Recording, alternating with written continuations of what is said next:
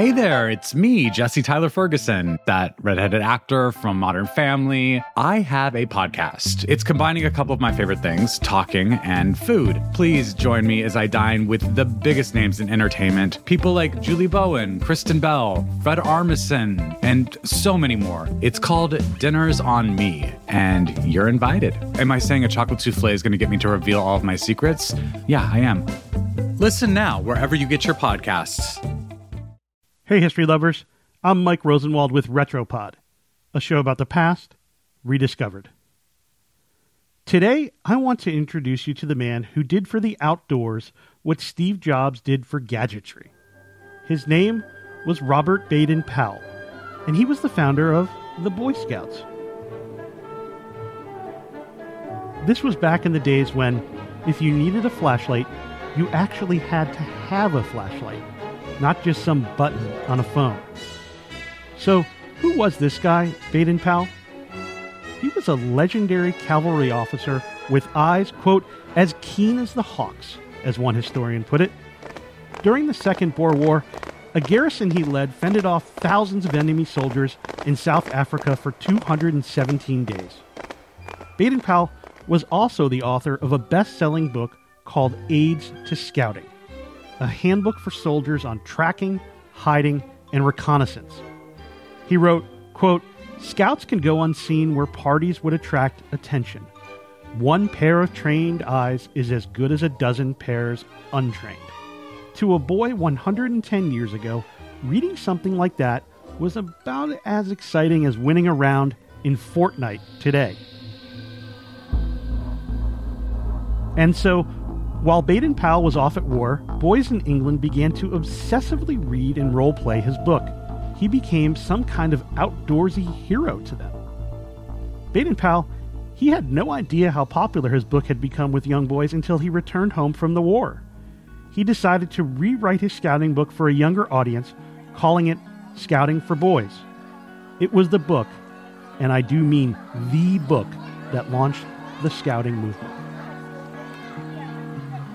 he tested his ideas on some wannabe scouts. He took 22 inquisitive boys to a tiny island just off the coast of England to scamper around his boyhood utopia, Brownsea Island. The days were long. Breakfast was at 6 a.m., milk and biscuits, followed by hours of scouting. Dinner was at 8 p.m., then campfire yarns, then prayers, and finally, lights out in the tents.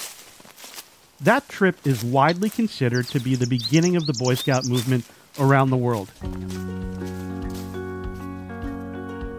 News of Baden Powell's experiment, as well as the publication of the new manual, turned scouting into a full blown infatuation, like fidget spinners, but with a purpose.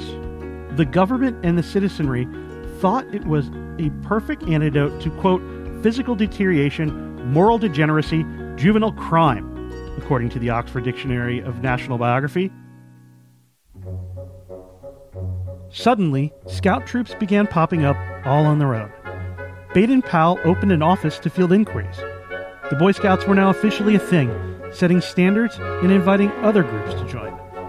In 1909, the concept would be exported to the United States after an Illinois newspaperman named William Boyce went on a trip to London and tried to tip a boy a nickel for giving him directions. The boy refused, saying, I'm a scout. Boyce had no idea what he meant, so the boy took him to Boy Scout headquarters and introduced him to Baden Powell. Boyce was hooked, and he brought the idea back home.